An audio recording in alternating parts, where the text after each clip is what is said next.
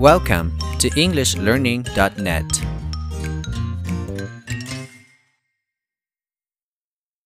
Consumerism, according to its textbook definition, is the human desire to own and obtain products and goods in excess of one's basic needs.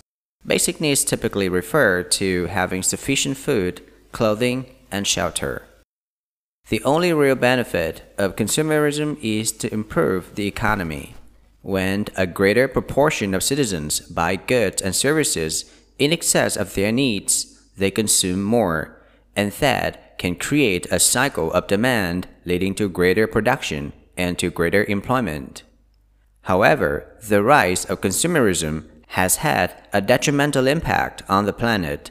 For example, clothes and apparel from the fashion and textiles industries are made using extensive amounts of water, energy, chemicals, and raw materials, all of which place heavy demands on Earth's natural resources.